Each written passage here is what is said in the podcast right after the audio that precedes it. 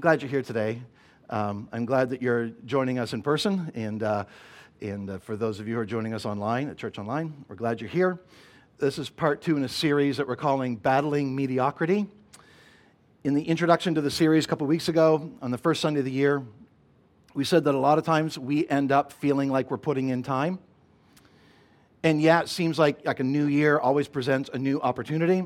But the problem is, the challenge is that I bring me into every new year, right? And you bring you into every new year. You bring you into every new opportunity, every new job, every new relationship. You bring you into every aspect of your life. And sometimes uh, what we thought was going to be something uh, special sometimes turns out to be mediocre.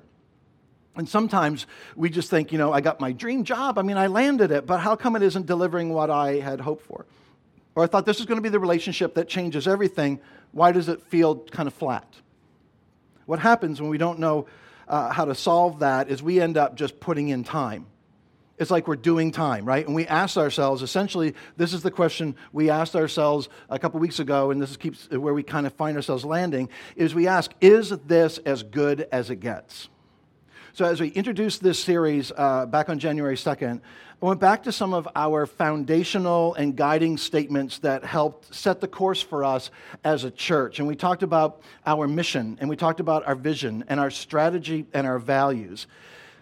I didn't really talk much about our beliefs, the basic tenets of the Christian faith that we believe and that we hold tightly. So, yes, we've stated those as well. Those things like who we, what we believe about God, what we believe about Jesus Christ and who He is, what we believe about the Holy Spirit, what we believe about salvation and the Bible and the church, and so on. We've articulated that as well. But honestly, those things are fairly easy to land on common ground, those core beliefs, those closed hand doctrines it's actually a pretty small list. And honestly, it's Orthodox Christianity that guides us to those core doctrines. But when it comes to a local church like this one, landing on a stated mission and a clear vision and a set of core values, that's a little more nuanced and a little more difficult. But the reason we put the work in in those foundational months nearly 25 years ago, and the reason we continue to put the work in to fine tune and to wrap mission, vision, strategy, and values in the clearest language possible is we always want to be clear about who we are and what we're doing and why we're doing it and why we're doing it the way that we're doing it and what the culture of this church would look like as we chase our vision and carry out the mission that we believe Jesus has called us to. So we said a couple weeks ago that we knew from the very beginning that we wanted to lead people into a growing relationship with Jesus. But it wasn't until we were a few years into this thing that we looked around at what we were doing and how we were doing it and why that we realized that really what was driving us is we wanted to be a church that unchurched people wanted to be a part of. Because when you really honestly think about it, if you grew up in church, the church you grew up in, if you think about it, uh, or maybe the church as you'd always known it, uh, as much as it played a significant role in, in shaping your faith and what you believe and how you view God and how you relate to Him, perhaps that church experience wasn't something that you would feel comfortable bringing your unchurched coworkers and friends and neighbors to. And maybe you can identify with that. So, what we were actually doing without even having the language around it is we were trying to create an environment and an experience where you didn't, you didn't have to have a church background in order to feel comfortable and engage and benefit from being here. So, like today, this might be your first Sunday here. And here's the thing to know almost every Sunday, we have somebody who is their first Sunday here. And maybe you're here and you don't have a church background. And maybe you got more questions than you have answers. And if you're being honest, maybe you even have a bias against church. Let me just say, we're glad you're here. We've been doing this with you in mind. And if you're wondering what God thinks about you, I just want to answer that real clearly and definitively. Because if you're, if you're wondering what the God of the universe thinks about you, I can promise you this that He loves you. He absolutely loves you. And He came to earth for you. We talked about this over Christmas time. And He revealed Himself in the person of Jesus, and He wants a relationship with you. And I hope you'll think about joining us for Starting Point when we launch this next month, where we can have these conversations and you can bring your questions. So, when you're part of a team that is setting the course for the direction of a church, it's absolutely essential that you get the beliefs right and that you get the, mesh, the mission right and that you identify the strategy that's right for your church. That's all super important. But then we discovered that it's also really, really important to be as clear as possible, as intentional as possible about the kind of culture that we want to create. Like, we want to be intentional about that because here's the thing every church has a culture. How many of you have ever been a part of a church other than Faith Community Fellowship? Let me see. Okay. So, every church has a culture. You know this to be true. Every, here's the thing every workplace, every school, every place that people gather and interact with each other has a culture. And that culture is guided by what it values. And sometimes those values are unwritten, most of the time, but sometimes at least they're understood. So, but we decided to write ours down, our core values. And so, what we're doing in this series is we're talking about just one of those values. And it's the value that says excellence honors God and inspires people. So, here's what I want to talk about today as it relates to battling mediocrity. I absolutely believe that any day of any month of any year can be the day that you turn over a new leaf and start fresh. Any day. But there's something about turning the calendar into a new year that kind of emphasizes the possibilities, right? And the potential. Like it's saying, like, hey, there's a new opportunity here, maybe one you've never had in your life, but it's going to require something of you. Oh, yeah, there's nothing that's going to be handed to you. You got to apply yourself, but here's an opportunity. So, sure, you can just like let life happen and see how it plays out, or you can be intentional.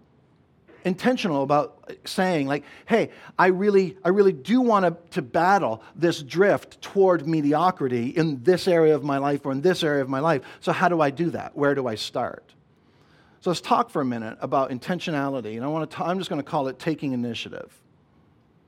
I think that most people aren't take initiative kind of people in fact, I agree with the experts that there are three kinds of people in the world people who make it happen, people who watch it happen, and people who wonder what happened.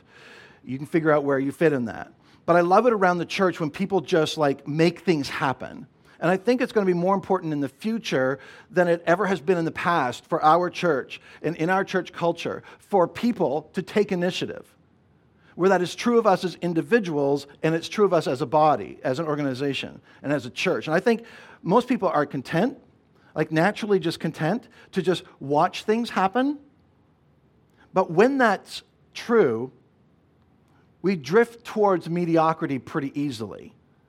And I think most people sit back waiting for somebody somewhere to do something somehow.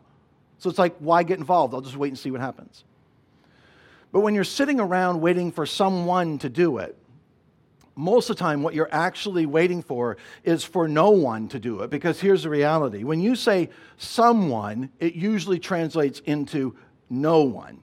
So, like, if you're waiting for someone to fix your marriage, probably nobody's going to fix it. If you're waiting for someone to make your relationship with your kids better or your relationship with your parents better, if you're just waiting for someone to make that happen, probably no one's going to do that if you're waiting for someone to somehow get your grades up, right? So maybe you can get into a decent college, that's probably not going to happen. If you're waiting for someone to come along to fix your financial situation, not going to happen. In fact, you know, someone somewhere someday is the graveyard of so many dreams, both your dreams and God's dreams. And let's be honest, we're, we've all been there because we're all like, well, not now, someday. Someday, like someday we're going to have a better environment at work. Someday we're going to have a thriving dynamic, healthy dynamic in our home. Someday we're going to get financially free. Someday it's going to get better. Some someday it's someday someday. Someday is the graveyard of far too many dreams. So here's a question. If you don't take initiative, who will? Like God's just going to swoop in and deliver on your prayer request and grant you a miracle and everything's going to change? I hate to burst your bubble, but I don't think so. Here's how we get from great to good to mediocre something is stuck, something has lost momentum. Something is losing energy, and that something is starting to bother us. And we think someone should work on that something. Like there's a problem here, and someone should do something about it. But we aren't doing anything about it. We aren't having the conversations we have to have. We aren't working a plan. We aren't engaging with the situation, and we aren't taking any action and showing any initiative, and nothing happens except the drift toward mediocrity. We could be talking about your marriage. We could be talking about your workplace. We could be talking about your finances. We could be talking about your kids and their education and their future. We could be talking about the health and the impact of this church. And when we're looking at it and saying, well, why isn't anyone addressing this? Like, when is he going to start the conversation with me? Because, like, I'm waiting for him to bring it up. I'm not bringing it up if the day comes that this church is in decline and we're all just sitting around bemoaning all the empty seats and the cobwebs in the baptistry and the funky smell in the, where the rooms that used to be filled with kids, and all we can say is, why doesn't someone do something? I wonder why no one is addressing the elephant in the room. I guess we'll just wait and see what happens. Then we're done. In any of those scenarios, what if the someone you're waiting for is you? Sometimes it's nice to have a plan and a strategy and have our action steps all mapped out. I love it when it works that way. That's the way I'm wired. I like the plan. I like to work the plan, get as detailed as possible, stay out of my way. Don't throw me any curveballs. This is good. This is great. But most of the time, life doesn't unfold that way. And we just need to get off the sidelines, take some initiative in the moment, and do something. So, real quick, I want to look at um, a passage of Scripture. And this is really just a prologue to the rest of what I want to say today. But I want to share this familiar story from the Old Testament. And even if you're new to church, uh, you've never read the Bible, you probably know this story. So, in 1 Samuel chapter 17, the Israelites and the Philistines are at war, and they're camped out across from each other, ready to go to battle. So, 1 Samuel chapter 17, verse 1 is where I'm going to start to read this story the Philistines now mustered their army for battle and camped between Socoh in Judah and Azekah at Ephes Dammim. I know that's helpful for you, right? You're like, oh, I know exactly where that is. Yeah, I was I had a picnic there a couple back in the fall. What it means, though, listen, is that this is a historical event that happened in a real geographic location. That's why that's still in there. Verse 2. Samuel countered, or Saul, sorry, Saul countered by gathering his Israelite troops near the valley of Elah. So the Philistines and the Israelites faced each other on opposite hills. You're getting the picture, right? With the valley between them. So you can see how it's set up. One nation here, another nation there, valley between them. Here's what happens, verse 4. Then Goliath, a Philistine champion from Gath, came out of the Philistine ranks to face the forces of Israel. Oh, he was over nine feet tall. So I did a little bit of research on this and gathered a little historical data and found some artist renderings that were true to the period. So I've got. All right, so there he is. He's a good looking dude. It's pretty, this is, uh, from what I understand, true to this time period. He would have, I don't think he's smart. I don't know. But anyway, there's Goliath. But this is nine, just over nine feet tall. Some Bibles say nine feet, nine inches, so that's what we went with. He wore a bronze helmet. I think he was probably bulkier than this, I think. But anyway, he wore a bronze helmet, and his bronze coat of mail weighed 125 pounds. He also wore bronze leg armor, carried a bronze javelin on his shoulder. The shaft of his spear was as heavy and thick as a weaver's beam, tipped with an iron spearhead that weighed 15 pounds. His armor bearer walked ahead of him carrying a shield. All right, we get it. He's formidable. We, we get that. I'm going to put Goliath down here because that's enough of that. Oh, I put a lot of work into that too. Um, verse 8 Goliath stood and shouted a taunt across to the Israelites. Why are you all coming out to fight? He called. Kind of like, why are you even bothering? I mean, look at me. I am the Philistine champion. You're only the servants of Saul. Choose one man to come down here and fight me. If he kills me, then we'll be your slaves. But if I kill him, you'll be our slaves. I defy the armies of Israel today. Send me a man who will fight me. This is the reason a lot of people never take any initiative. Because we look at our marriage, we look at our job, we look at the problem in our community or a problem in the world, and we're like, well, I don't have any money. I don't have any extra time. I don't have any expertise. There's so many obstacles. It's just so big. It's such a huge, complicated problem. I don't think I could possibly, I don't think there's anything I can do. I don't think there's any impact I could make. Verse 11. When Saul and the Israelites heard this, they were terrified and deeply shaken. See, anytime that you are uh, trying to solve a problem that's big, if you're trying to solve it in God's way, I think you're going to end up having moments where you are terrified and deeply shaken. And if you've never been scared and shaken and terrified by a goal, then perhaps your goal has never been big enough. Like, if God gives you a goal, if God gives you an ambition, if God gives you a dream, chances are it will actually terrify you and it'll shake you because you realize I'm not up to this. Like, I can't do this on my own. This is the point where David shows up on the scene. Now, David is the youngest son, he's a baby of the family, he's a teenager at this point. His three oldest brothers were grown men. They were in Saul's army. He's too young to be in the army at this point. But he would go back and forth, bringing food and supplies to his brothers, and then also tending his father's sheep back in Bethlehem. Verse 16.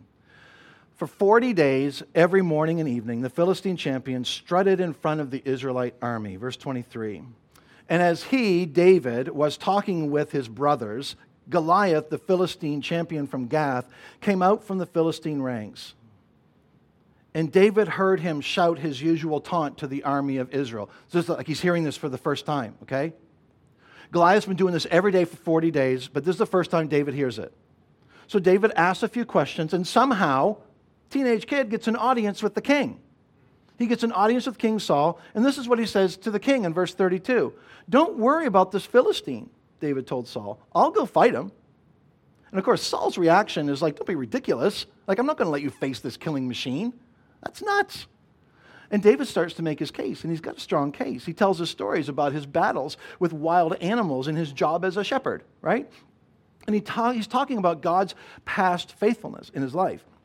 And he completely believed that God's faithfulness in the past is evidence of his faithfulness in the future. And David took initiative. And he saw the situation for what it was. He asked some questions. He had a conversation with the people he needed to talk with, and he took action. If you're waiting for somebody, someday, somewhere, somehow to do something, maybe the someone you're waiting for is you. If you're wondering where God is, why hasn't God acted on this yet? Why hasn't God answered my prayer? Maybe the someone God is waiting for is you. There are a bunch of directions we could go with this, and I think this will probably be the case throughout this series, but as you think about taking action and taking initiative to bring about some meaningful change and to avoid this drift towards mediocrity, I want to talk specifically about our time, about how we use our time. And I want to start with this question If I had the power to do so, if I had the power to do so, and I gave you an extra day this week, you're like, there's already an extra day, I got a holiday. That's what I'm talking about. I'm talking an eighth day this week. What would you do with it? Don't answer out loud.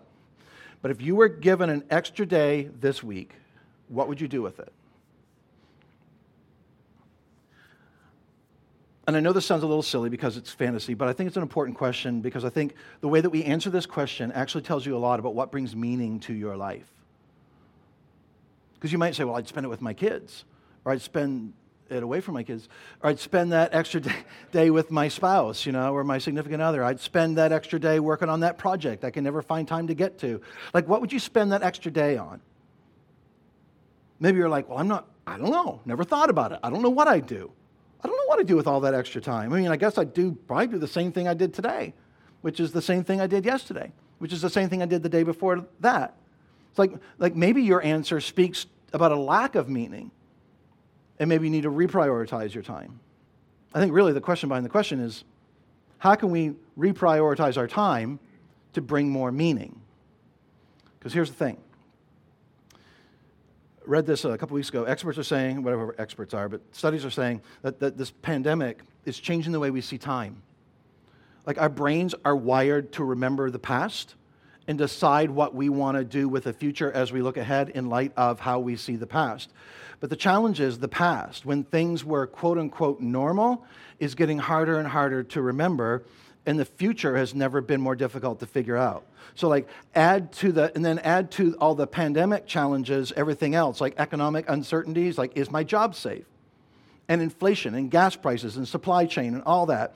And add to that the tension of the role of government and all of this and politics and who's lying to who and this cable news and that cable news. It's a lot. And with all that going on, our minds are like going, going, going, going, going, and it's tiring and it's overwhelming, and we lose sight of where the meaning is. Like, what's the point? Like, so how should I be using my time in light of all this? Like, how can you use your time to create more meaning? Like, how do you use the time that you have? Like, how do you reprioritize it? Because you can't create more time. So, how do we reprioritize our time? How do we look at it in a way where it's meaningful, where it brings satisfaction to our lives? I want to read a few verses from the book of Proverbs. Proverbs is one of the wisdom books in the Old Testament, part of the Jewish scripture, written about 3,000 years ago, mostly by King Solomon, wisest person who ever lived. Here's the thing to be mindful of when you're reading a proverb a proverb is not a promise. A proverb isn't even always a principle. A proverb, a proverb is more like a probability. So the book of Proverbs is a collection of probabilities, all right? Not necessarily promises. Like, if you do this, this is likely to happen. If you do this, this is likely to happen, okay? So keep that in mind. I find this passage in Proverbs 24, I find it really interesting, and uh, it, it's saying something new to me than it had in the past, so I wanted to kind of bring this out. Uh, and it may not be saying what we think it's saying on the surface. Proverbs 24, verse 30 says, I walked by the field of a lazy person, the vineyard of one with no common sense. You're like, oh, I know those people we, we know that when this part of the Bible was written, uh, the society into which it was written was an agrarian culture, right? Like people were running farms, they were gardening, not necessarily always to sell their produce, but just so they could have something to feed their families, right? So like they didn't run to the store to get, or even to the market, like to get produce, they'd have to grow it. So, throughout Scripture, encompassing literally like several hundred years all the way to the teachings of Jesus, you have all these metaphors and illustrations and parables around this agrarian culture. All the sowing and reaping and planting and harvesting and weeds and chaff and wheat and rocky soil and dry soil and good soil. So, all this kinds of language. So, Solomon's doing that here. He's saying, I walked by the field of a lazy person, the vineyard of one with no common sense. Like, how did he know that? How did he know this was a lazy person? He says, I saw that it was overgrown with nettles, it was covered with weeds, and its walls were broken down. He says that this, this vineyard is in disrepair, and it's, it's an interesting metaphor because sometimes our lives can feel overgrown, overwhelmed. Our schedules can feel overgrown, like covered with weeds. We feel like our lives lack meaning, like they're broken down and they're not serving the purpose that they were created for. That's what Solomon's getting at here. And then he says this. And as I looked and thought about it, I learned this lesson. It's like, oh, it's a lesson you learned, Solomon. Here it is. A little extra sleep, a little more slumber, a little folding of the hands to rest, you know, a little break here, a little break there, a little time spent on this thing over here. And he says, then poverty will pounce on you like a bandit, and scarcity will attack you like an armed robber the little community that I grew up in in Nova Scotia, where, and when I say little, I mean town was seven miles away and had a year round population of 700. Okay? So uh, the time that we lived there from 1975 to 1985 was nearing the end of its time as a thriving farming and fishing community. But at the time that we were growing up, we had fishermen in our church, we had farmers in our church, and I never went out fishing, uh, but I did spend a lot of time around the farms. And here's something that's true about farming farming isn't a job. Farming is a lifestyle. Like there's no nine to five punch the clock kind of thing. Like vacation, time is super complicated, right? And to be to be successful, uh, you need to give it your focus, like so much attention. And you have to be diligent with your time, with your property, with your livestock, with your crops, with your equipment. Like there is no off season. It's not like you plant one day and then you, you take a sabbatical and wait for the harvest. It's not like you plant one day and harvest the next. There's, there's a planting season, there's a time for plowing and planting, and there's a time for harvesting. And then in between, there's a time for repairing your equipment and repairing your buildings and planning and preparing for the next season. There's a constant sense of diligence, like constant diligence. And as a result, then, if you're diligent, you can reap a harvest and maybe feed your herd and make a living. But here's what happened with the owner of this vineyard that Solomon is talking about that he would just take a little rest, little break, little folded hands, little sleep. And I don't think this is all about laziness. Because look at how we work. Even those among us who aren't in the least bit lazy can still become distracted, right? So I think a huge part of this parable, of this proverb, is about the danger of distraction. Because if you're like, if this is about laziness, doesn't apply to me, hey, let's talk about distraction then. Because we tend to think that the opposite of lazy is work. I'm not lazy, I'm a worker, I'm working. But I think Solomon is showing us that the opposite of lazy is diligence. So let's talk about diligence. Someone who is diligent is incremental, intentional, and persistent. The diligent person is investing in things that are important in an ongoing way. And diligence is different than productivity. Productivity is about projects and outcomes and efficiency, but diligence is something that happens along the way in an intentional way. And I think in a culture and an economy that's so focused on productivity, we forget the importance of diligence. Solomon said this in Proverbs 13. He says, A lazy person's appetite is never filled, but the desires of the diligent are fully satisfied. So, diligence. Like, why aren't we more diligent in creating meaning with our time? Why aren't we more diligent about investing intentionally in the things that mean something? Why don't we organize our time so that we can be diligent around and invest in things that bring meaning to our lives and that matter for eternity? I think the reason is, the reality is, because we're distracted. I think you could make the case that we are probably we probably live in the most distracted generation of all time. Like between text messages and phone calls and emails and notifications and all the demands on our time and the overly scheduled family life and the go, go, go, go, go, and go. We end up really being really distracted people. So I'm going to go out on a limb and say this that this level of distraction is the new laziness that distraction is what keeps us from being diligent. That distraction is what keeps us from focusing on the things that bring our lives meaning. Like, we're so incredibly distracted, like, even in this environment, in this time slot on a Sunday morning, we are easily distracted by things like texts and social media notifications and, like, the news cycle and the endless scrolling like all this stuff is constantly coming at us, right? And, and distraction is the new laziness. It keeps us from being diligent. It's not a little more slumber and a little more time with our hands folded. It's like too much time on Netflix. I haven't had Netflix for a while, but I know they used to like have after so many hours. They're like, "Are you still watching?" Remember that? I hated that. And uh, in other words, what they're saying is, perhaps you should get a life, right? like, just one more episode of The Office. It's a little too much time on Netflix. It's a little too much time texting. It's a little too much time checking to see if anybody texted us. Oh, I'm so important. Somebody must have texted me. What? Nobody texted me? My phone must be broken.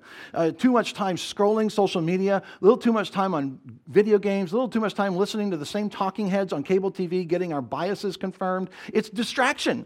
Distraction is a thing that keeps us from diligence. And the result is a lack of meaning and an experience that leaves us unsatisfied.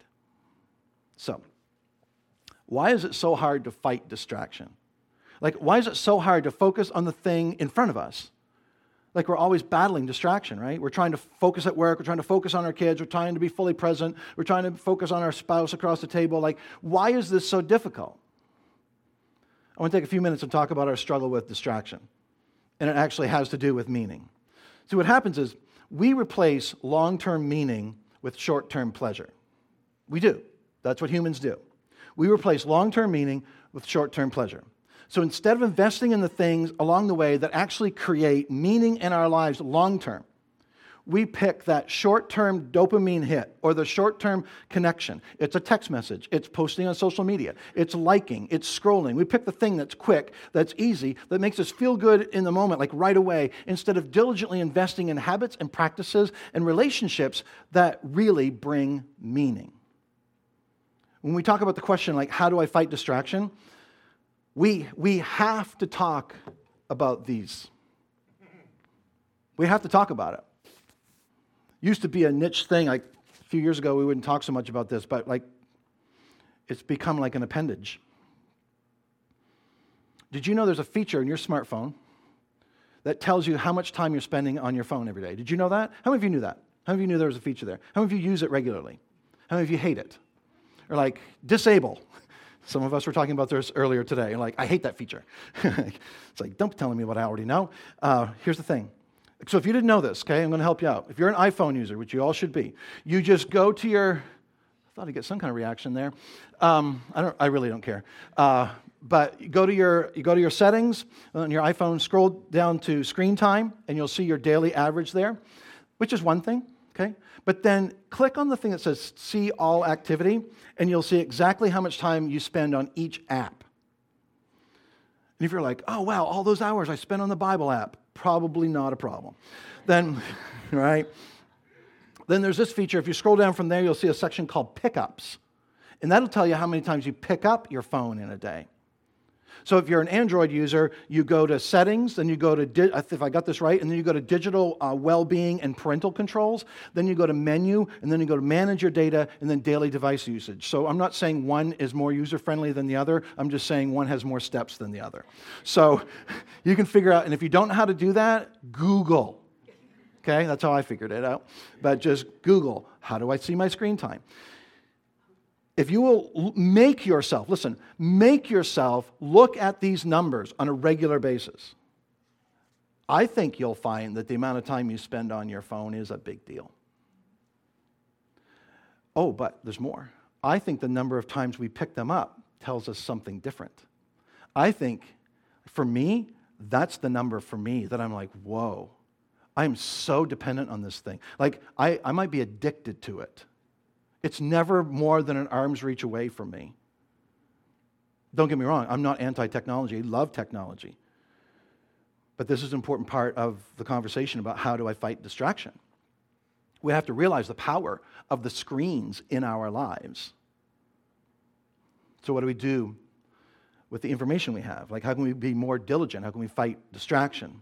So, I want to share with you what I think is one of the key ways to fighting distraction in our lives, and it's this it's that we need to identify our meaning replacements. Identify our meaning replacements. What does that mean? We all have meaning replacements. Those things that instead of being diligent about investing in things that contribute to long term meaning in our lives, we choose short term. We choose quick, we choose easy, we choose short term over long term, we choose distracted over diligence. We, and we need to identify those things, those habits, those people, and realize that we're engaging in meaning replacements instead of doing things that contribute to actual meaning. I don't know if you've ever been at a place in your life where you wanted to drop a few pounds and you tried meal replacements. So come on, admit it, you have. Just pop the thing, drink the thing, good to go, fully satisfied. Good for another six hours. Can I just say something that I don't know if you're allowed to say this in church? They suck. no, it is not a replacement. Not at all. No, it's no. Um, been there, done that. I want to give you a few examples um, of what, how to identify our meaning replacements. Here's an example of a meaning replacement escape. We replace engagement with escape.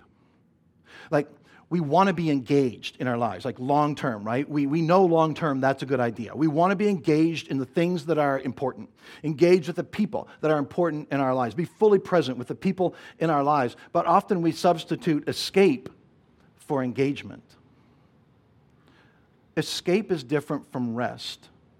Rest is a good thing, rest is an important thing. It's like the t shirt says Jesus took naps, be like Jesus right?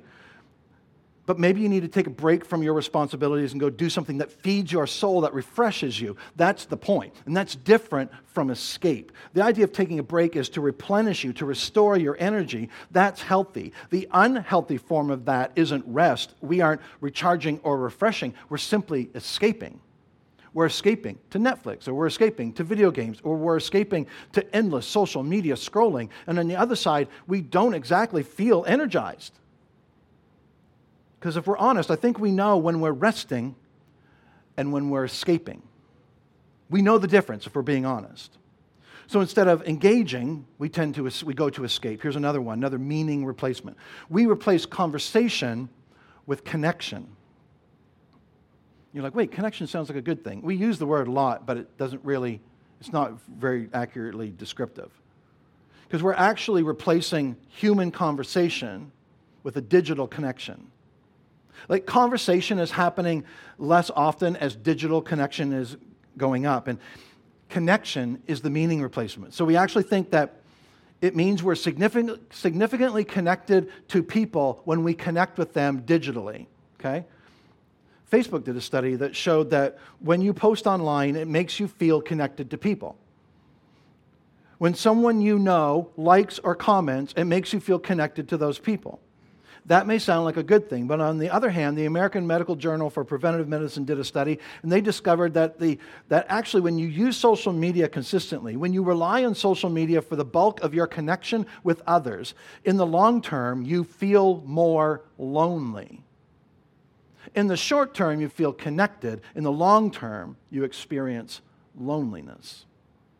So, connection has become the meaning replacement. See, conversation that's how you build relationships with people. Like conversation, face to face, is how you figure out social cues. Our kids like build empathy out of face-to-face interaction with other kids and with adults. Conversations face to face are how meaningful relationships are developed in the long term. And when we are choosing connection over conversation, yeah, it's quicker, it's faster, it's more convenient, gives you a quick hit of something. It's like like, comment, text, whatever it is. But where's the conversation in your life? And how can you build in more of it? Are you diligently investing in conversation with the people in your life, like meaningful engagement in conversation with the people in your life? Here's another meaning replacement. We choose busy over productive. You get to the end of your day and you're like, man, I don't know what I got done today, but I sure was busy. I don't know what I accomplished today, but it was a busy one. Wow. And you lost focus because you got distracted, right?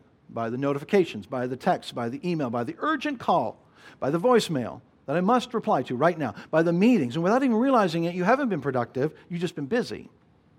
And busyness makes us feel good in the short term. Like, you, I must be really important. Like, I must be doing some really, really important stuff. I'm so busy. But in the long term, when you look back, the question is, uh, what have I accomplished? Like, what was the point of all that? So here's the thing. As, as long as we're just going to chase after quick hits of meaning replacements, we're going to miss out on the real meaning in the long run. So, how do we choose diligence over distraction so we can find and experience more meaning? Like, how do we choose diligence? I think the first step is diligently identify your meaning replacements. You got to be super intentional about this. You got to be honest about what's driving you to that replacement and, and what is it? What role is it playing for you?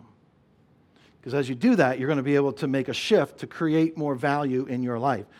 So, here are a couple questions help us do that, and we'll be done. As we're going through our day, a couple questions. That the first one is really just a prayer, and it's simply Jesus, does this line up with what you value for me?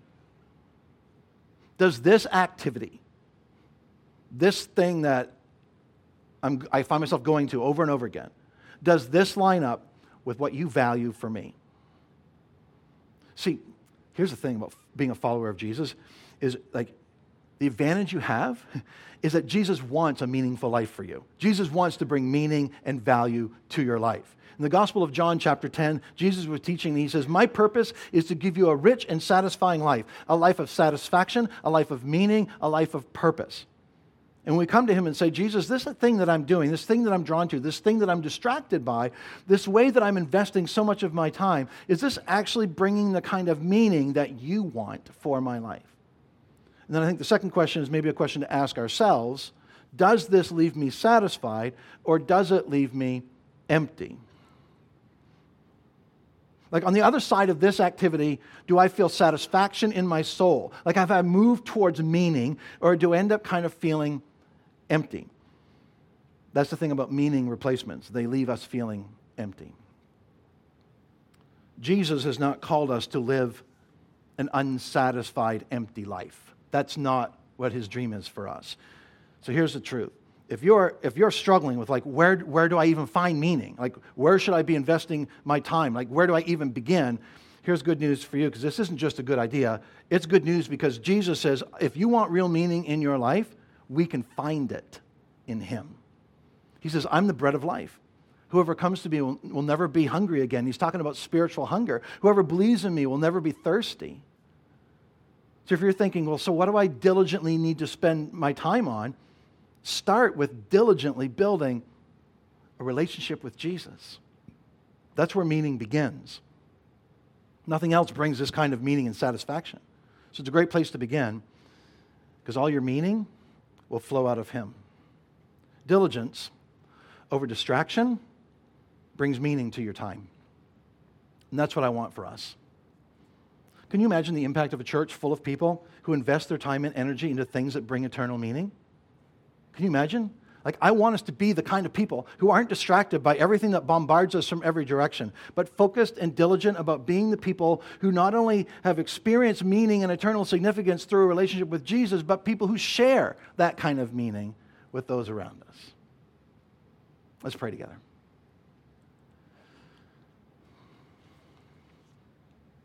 Father, we come to you, we know that as we bring our lives to you and as we honestly ask this question, we say, Jesus, does this activity, does this thing have value? Like, does this bring meaning, the kind of meaning that you want for me? I know it's going to be really challenging for some of us.